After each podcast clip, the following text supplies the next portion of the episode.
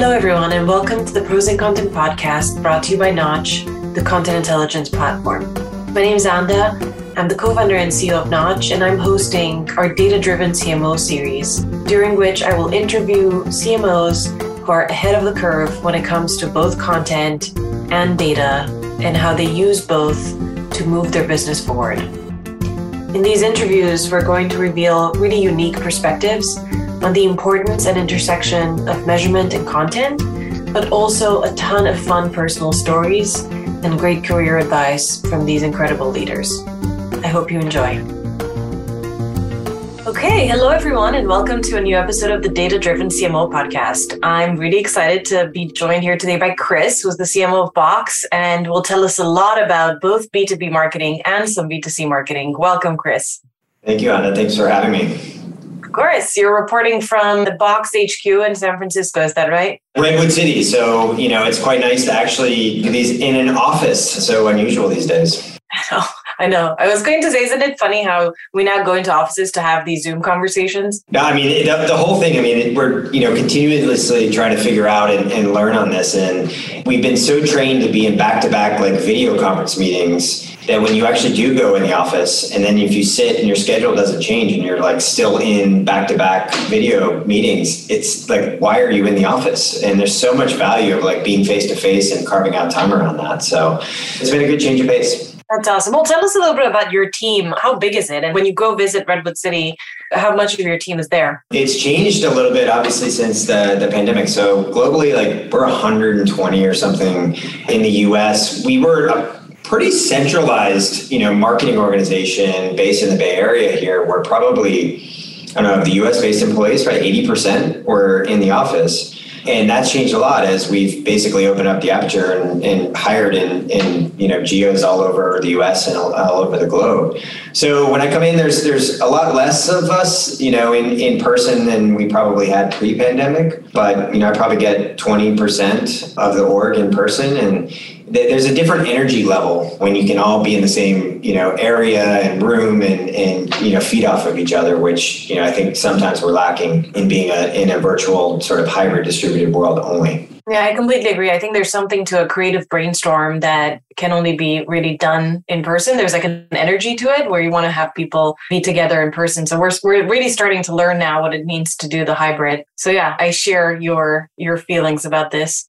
Yeah, well, I mean, we did something yesterday, like we just did coffee and donuts and, you know, and basically in the morning and just like everyone was just talking. Right. And I, and I think I think the interesting part where we're, we're almost like so transactional in our meetings that it's like, OK, this one's done. Let's get to the next one. And you miss that, you know, that small talk and a little bit of the chit chat. And, and what we're what we're finding is, you know, a quick conversation in five minutes you know, solved a problem that we would have scheduled for thirty minutes an hour next week. So it's just, I don't know, there, there's definitely benefits. There's benefits to being hybrid and then there's benefits to, you know, being in person as well. Yeah. And I think there's something annoying to the, to doing this that makes you just want to get things done. And so it's, it feels transactional because you jump on, you're like, I can't wait to get off of this thing.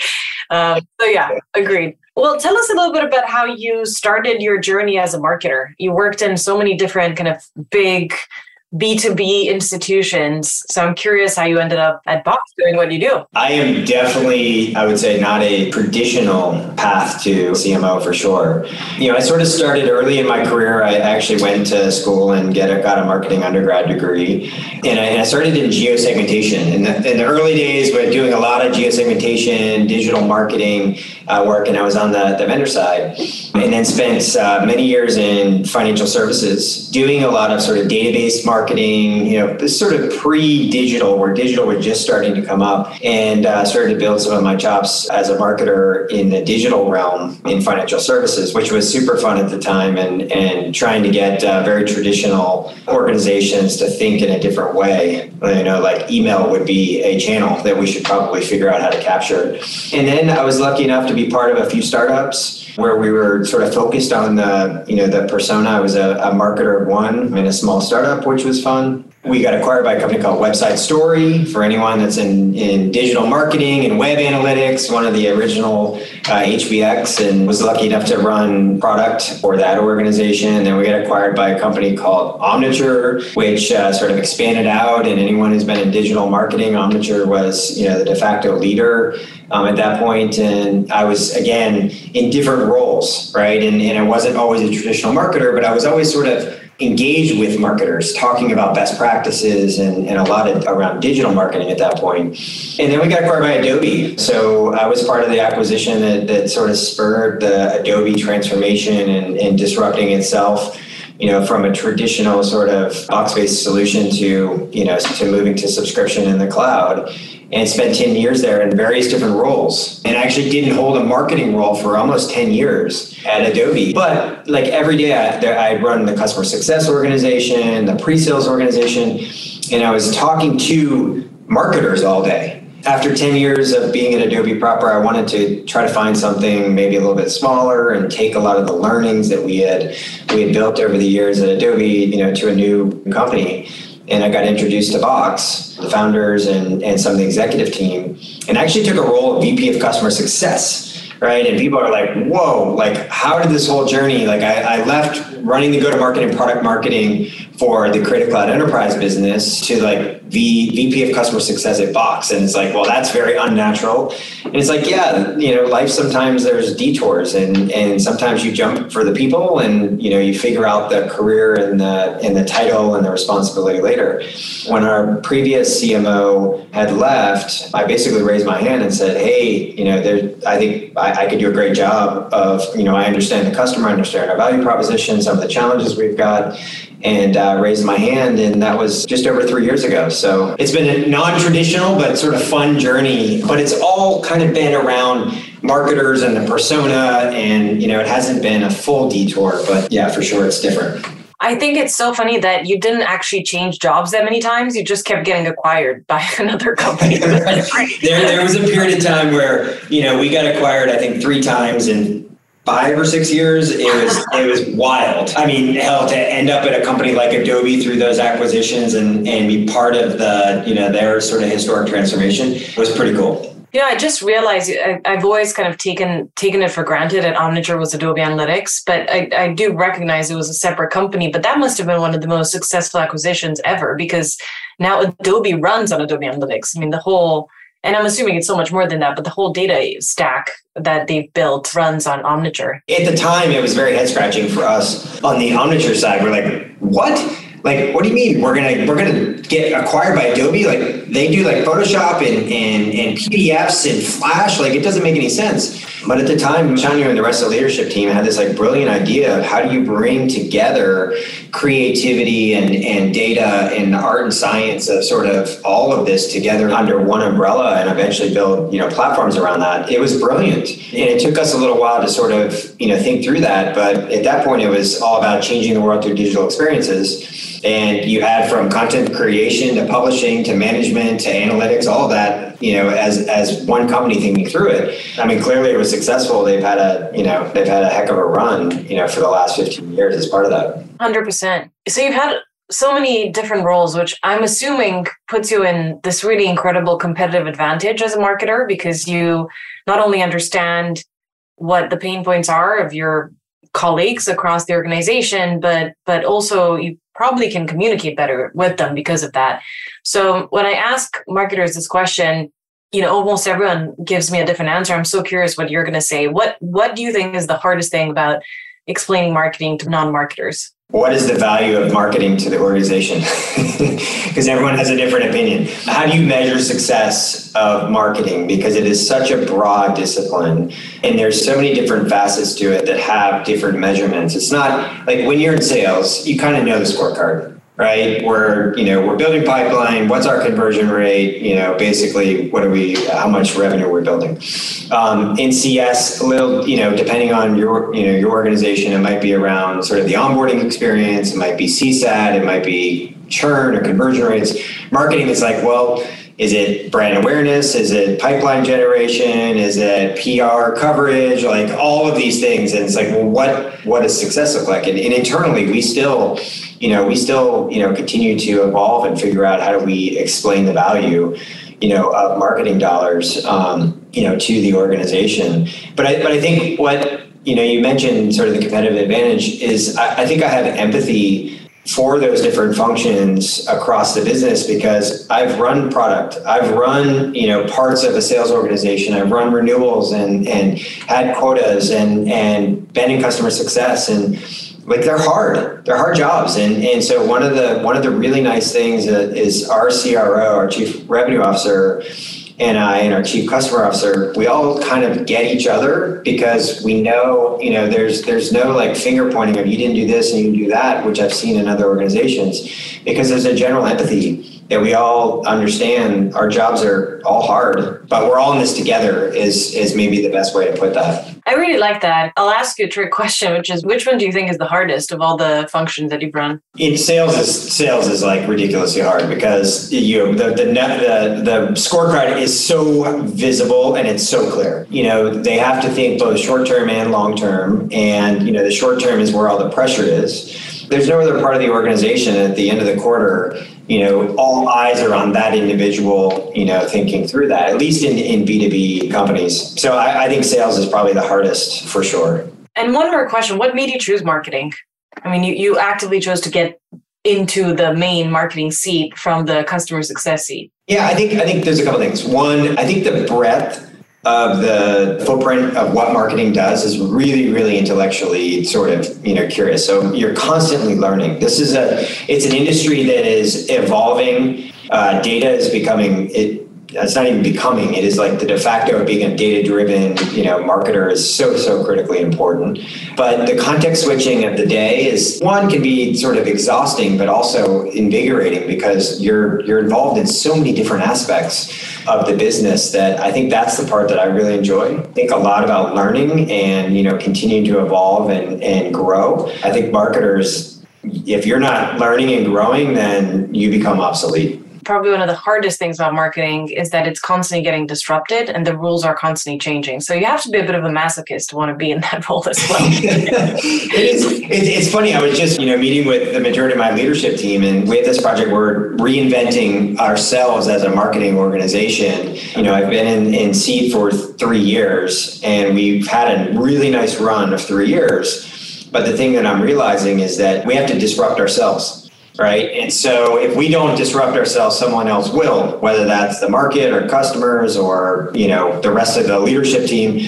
And so we're we're thinking about what's the next three year plan and how do we disrupt ourselves as part of that. I was talking to another C M O as part of this podcast, and it's interesting. I don't think there, there's right or wrong, but, you know, some some C M Os, especially ahead of what's happening in the world right now, they're saying, I'm just going to stick with my playbook. Like, don't don't try to fix what's not broken.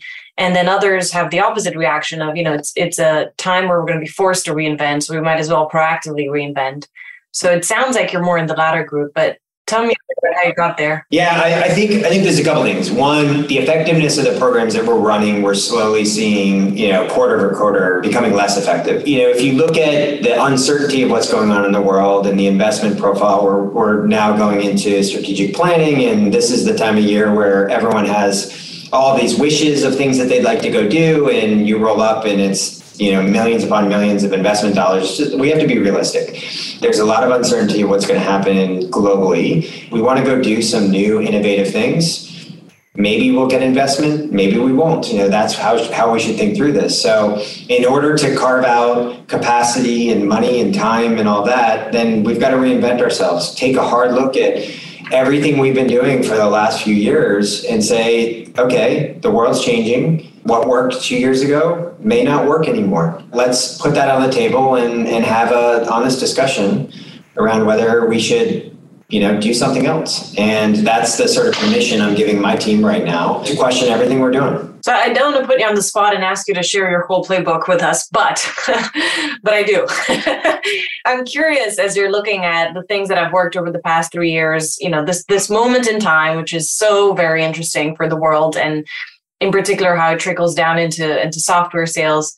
Are there any kind of high-level insights you can share in terms of how you might change your plans? You know, like, for example, are you moving more from paid into organic? I think there's there's a couple things we're we're trying to figure out. You know, content obviously plays a, a big component of that.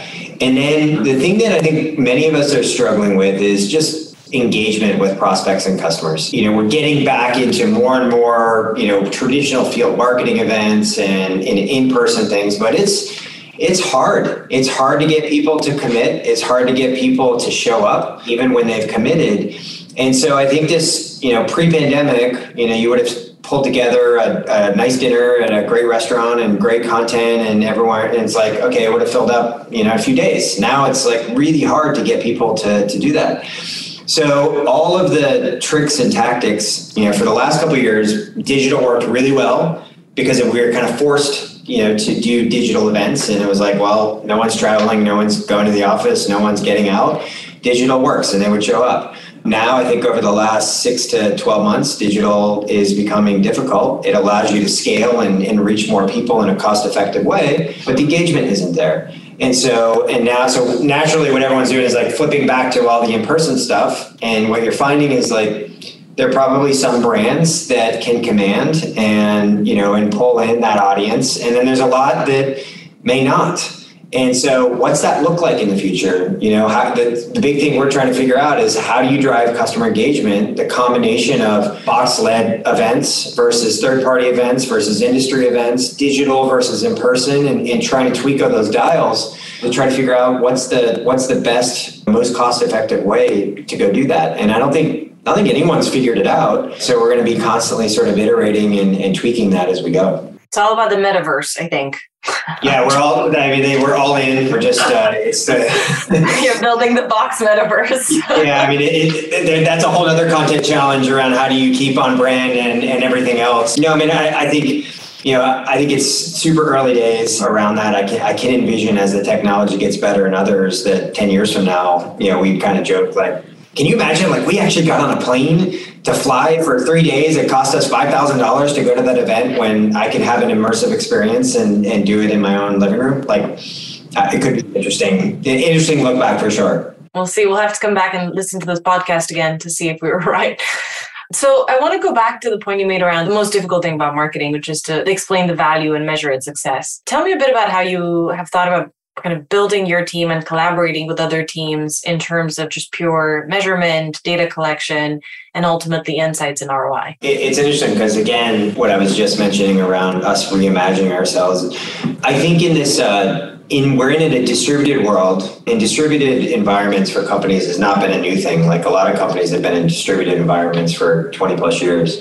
I think when we're on video and Zoom all day, it's really easy to get into, you know, the word I, I described that, that makes me cringe is the S word, the silos. Planning and, you know, whether that's regional or, you know, teams doing their own planning or functions doing their own planning, like marketing's plan here and sales got a different plan and they're not aligned and we're not connecting on that.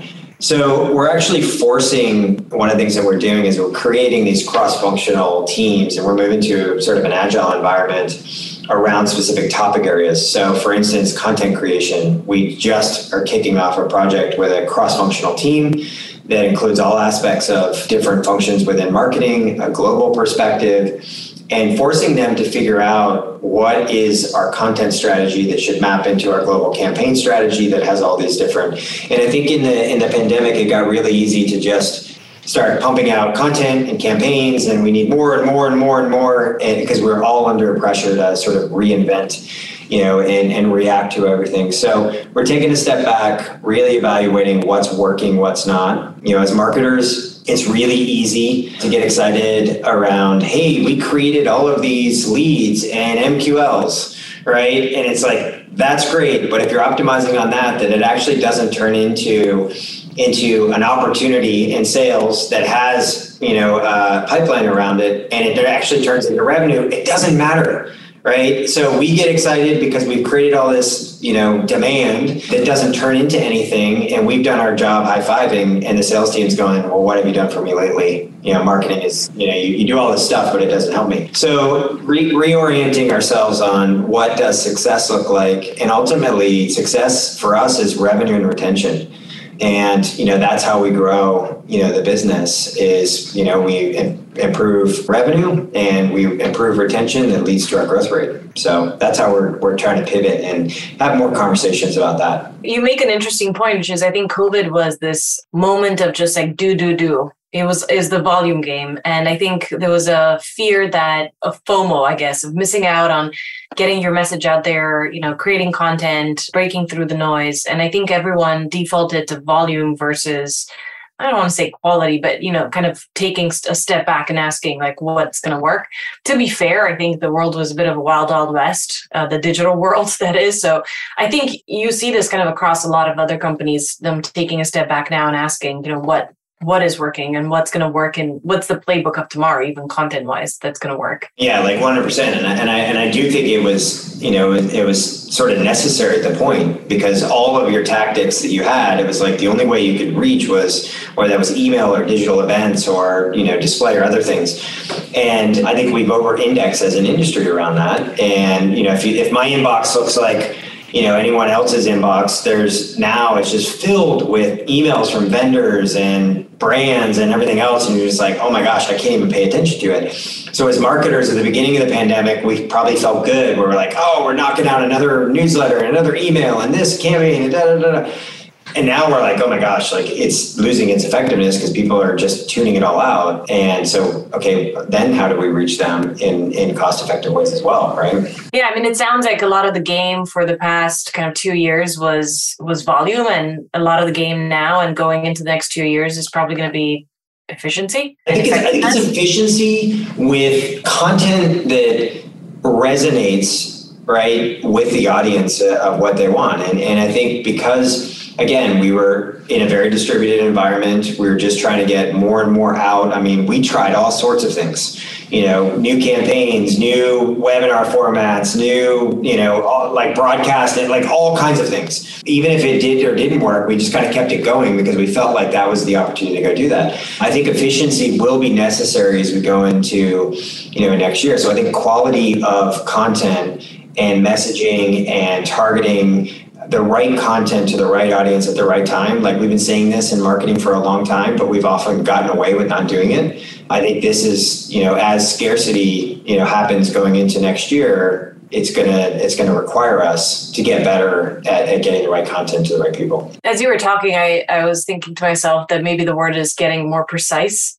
You know, there was a lot of volume and kind of throwing a lot of things at the wall. And now you have the data to get more precise, which will be interesting. Is that function of that's informing you guys what's working, what's not? Does that sit within your team? Does it sit adjacent to your team? How integrated are they? Yeah, it's a, it's a really good point. And, and uh, I've worked in organizations where it's like part of the org versus uh, shared services. For us, it's a shared services organization. And so we have a team that's assigned to marketing specifically that are our business partners that sit on my staff meeting that are part of our, you know, they're they're basically an extension of the marketing organization, but they sit centrally, and we do that very intentionally so that they can often be the analytical glue, right, between the organizations when they're thinking about sales and how they're measuring effectiveness and all of that. Anything they kind of learn, they can bring to us, or C S or product, like, you know, so they're they're sort of the centralized point, but there's dedication, right, to the marketing organization because they need to understand the business context.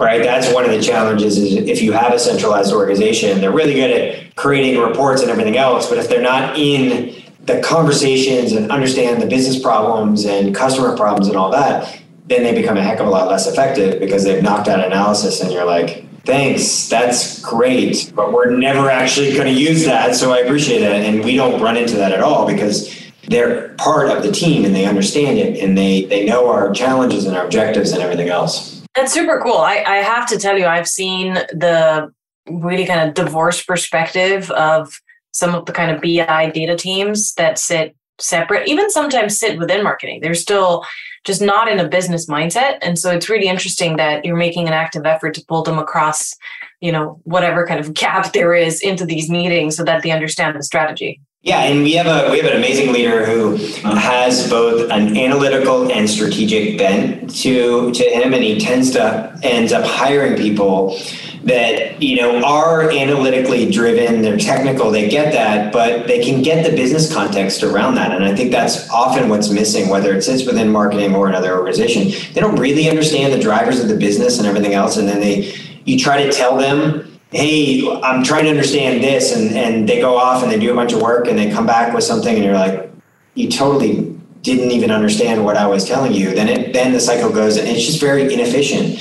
And so I think for any analytics function, whether they have a separate, you know, business analyst versus, you know, programmers or others, they really need to understand, you know, what are the, what are the problems we're trying to solve from a business lens, not just a sort of analytical lens. Do you think culture comes from the top when it comes to to this? I mean, you made the point that you have a leader who understands and therefore he hires people who are like him, right? I think it does. Like, you have to set the precedent as you think through, and you you have to set the bar. You know, he sets the bar himself, right? Where, you know, he'll sit down and, and he'll say to me, hey, we're doing, we just kicked off this analysis. I had this hunch about something that you talked about the other day in a meeting, and my team's doing some work on it. I'm going to present it to you, you know, next week. And half the time I'm like, oh my gosh, like, that's amazing. Like, we didn't, how did we not know this? And he's like, I don't know. We just, I had a hypothesis based on a conversation that we were scratching our heads. And so I just kicked off a little thing.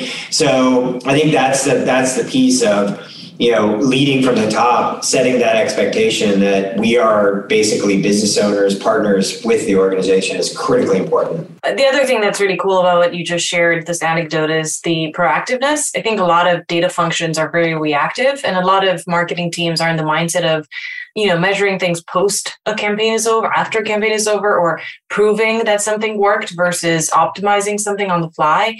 To, to have someone who's kind of proactively thinking, okay, I have an assumption, let me go test it and come up with an insight that they may not even be thinking about.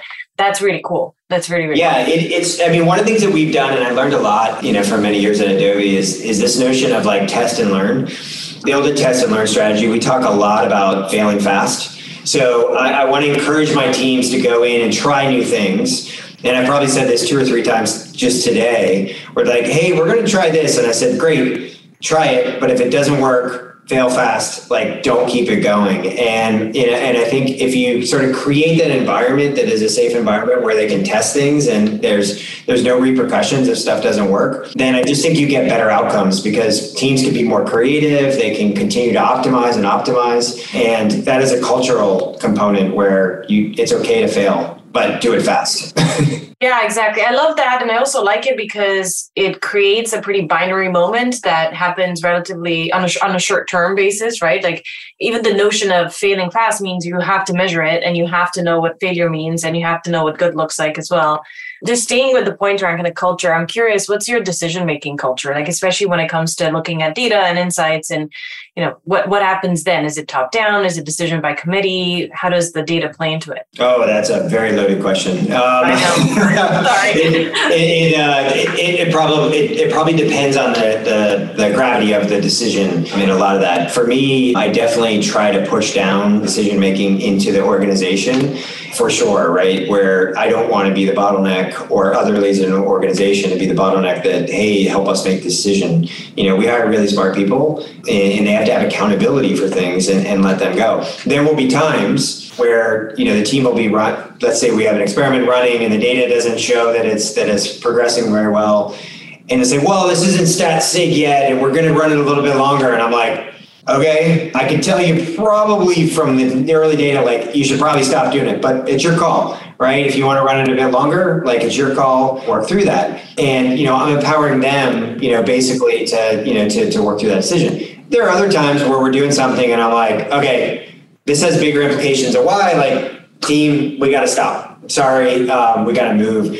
Um, but I try not to do that, you know, that often, unless it's, you know, there's a level of sort of severity that I'm like, yeah, I probably should make this call, you know, faster than probably the team would on their own. That makes sense. Moving on to the notion of customer journeys a bit, you you guys have a bunch of different motions, go-to-market motions. I'm curious how you think about the the customer journey for each.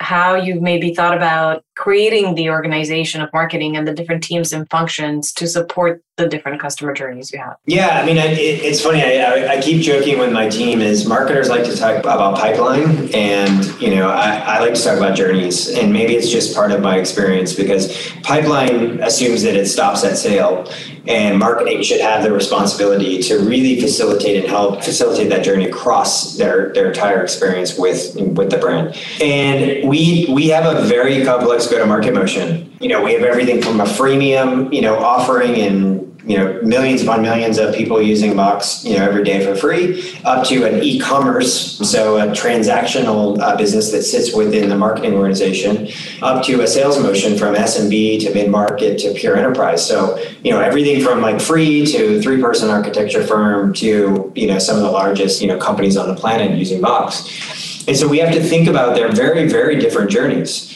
And, you know, we have one hundred thousand plus customers. So we have an existing customer journey versus a prospect journey. Are they there to transact on the website, or are we trying to get them an opportunity to pass off to someone in the sales organization, right, to go, you know, go nurture that piece?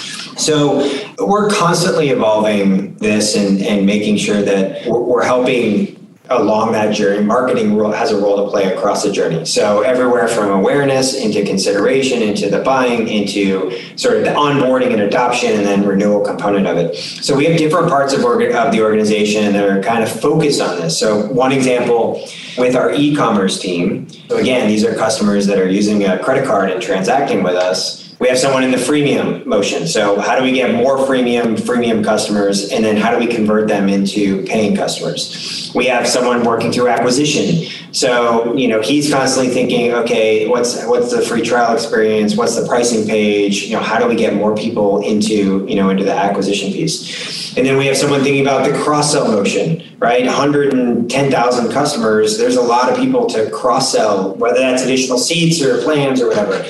Um, and then someone who's thinking about retention. What's the offer, you know, at renewal time? Are they at risk? How do we use data to predict the likelihood that they're going to churn? And then how do we create offers around that? How do we, you know, non-payment cancellation is like a huge, huge problem for us where their credit card change or expired or whatever. How do we make sure that, you know, we don't lose a customer because they don't have the right credit card with us? All that. So again, you're thinking through that entirety of the life cycle. You know, we've got different people focused on that. They have to work together. And I've got one one leader that's thinking through, okay, how do we optimize every part of that journey to make sure that customers are successful, you know, with us? So that's just one, but that's just one of the journeys. That's an e-commerce customer. And then when you get into, you know, an S M B customer is going to be different because they might actually buy online or, you know, they're spending a lot of time on the website trying to understand versus a large enterprise customer that might come to the website. You know, but in reality, they're going to get the majority of their information and content from, you know, from a human, like a salesman. We do a lot of like trying to figure out and mapping that all out and how, how do we, what role do we play? And do we have people thinking through each parts of that journey? Sounds like your website is, is a massive component to your sales cycles. Yeah, one hundred percent. And, you know, it, it it drives a tremendous amount, obviously, of the freemium and the and the e-commerce and our S M B business, because we have a very healthy S M B business. Uh, for enterprise, a little bit less, but but again, existing customers, you know, are coming, you know, how, you know, they're trying to figure out, you know, we've got a, a, a community platform where we're pushing people in and they're trying to understand, how do I get more value out of, out of Box? How do I configure this? Who can I, you know, connect with? So yeah, we think a lot about the website as almost like a, a front door into how they do business with Box. And so there's a lot of optimization and trying to figure out how do we drive more engagement there. It's really cool. It's very thoughtful the way you've positioned it. And it sounds like you do have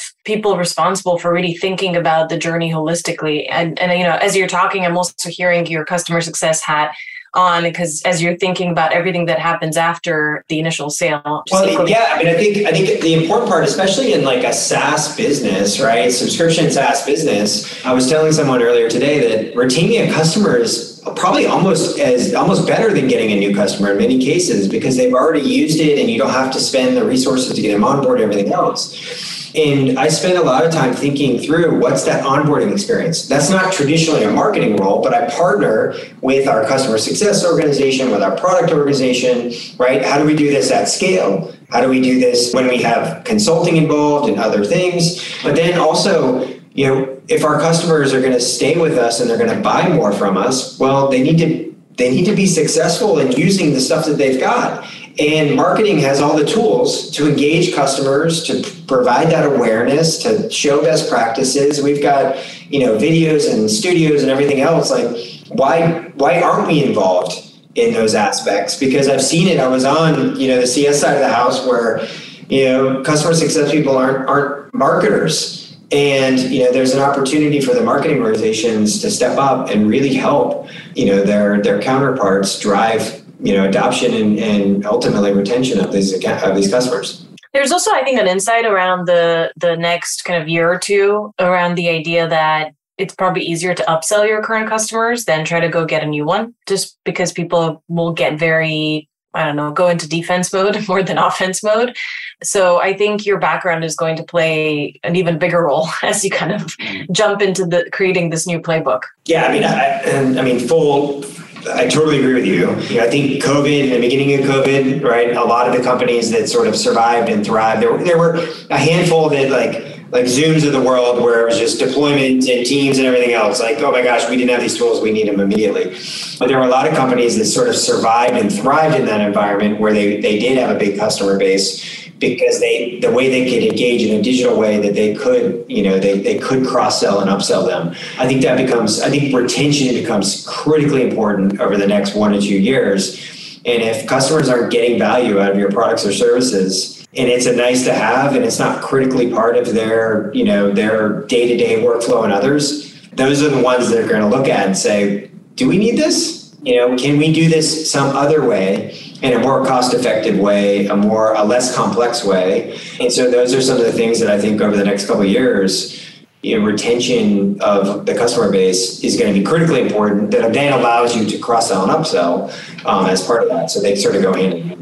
Final set of questions for you. I'm curious about your your thoughts as a marketer as you look at the next couple of years. And we've talked a bit about how the playbooks are going to change and the priorities and so on. What's exciting and what's scary about what's ahead? I think, you know, we kind of joked about this notion of like the metaverse, you know, and I don't, I'm not I'm not suggesting that we're all going to move into the metaverse anytime soon. But I, but I do think how we drive engagement in a combination of digital and in person is going to evolve. And I think tools and experiences are just going to have to evolve over the next few years. Because I think as marketers, we've gotten really comfortable with the ability to scale and broadcast to a much, much wider audience and reach than at least traditionally in B two B. You know, B two B typically doesn't do broadcast and T V and others where you get a broad reach. For us, like scaling these events and content in a much bigger way, it is exciting. So I think how you create sort of engaging content, immersive experiences, and allow your customers and prospects to choose how they want to engage with you, I think is going to be both an exciting challenge, but it's it's going to be hard, I think, over the next couple of years to figure that out. So I, that's the part that probably customer engagement across these different avenues is really, really going to be interesting. I really like this insight that you said, you know, ultimately giving the customer the choice. Like maybe maybe that is how it's going to have to be. You, we just kind of have to Give give them the in-person, give them the di- digital, give them the metaverse, and and see where they're going to go. Yeah, I mean, I, I think they're they're much more empowered than they are, they were before. And I think, you know, even as buyers in a B two B or even B two C world, consumers are are more informed than ever before, right? And, and the data would suggest that even when they start to engage with you in a sales cycle, they've already done a ton of the homework and research and everything else. You know, the information is sort of ubiquitous out there. And so this notion of like, we can control the content or whatever it is, like we don't have that control anymore. So what you ultimately have to do is create a great experience and great content that they want to be engaging with you. And then some want to do it in person, some want to do it hybrid, some want to only do it digital. And we have to sort of support the medium that they want, you know, in the, in the future. It's a humble attitude. It's almost like you have to earn your right to engage with your customers, which I think makes sense given all the noise that we've created during COVID with the volume. Yeah, for sure. Well, Chris, this was such a good conversation. I really enjoyed talking to you, and I appreciate the fact that I was throwing all these new questions at you and you were just effortlessly jumping into them. So thank you. Well, I mean, this is like, I think top of mind for any marketer right now, as you know, especially as we get to the end of the year and start thinking about the next couple of years, we're all trying to figure this out together. And, you know, I don't think I'm alone. one hundred percent, but you shared some great insights. So thank you. Awesome. Thanks for listening to Data Driven C M O. Take a moment to subscribe so you can drop in on future conversations with C M Os who are ahead of the curve in content and data, using both to move their businesses forward. Learn more how the right data can reveal your organization's true audience journey at notch dot com. That's K N O T C H dot com. And thanks for listening.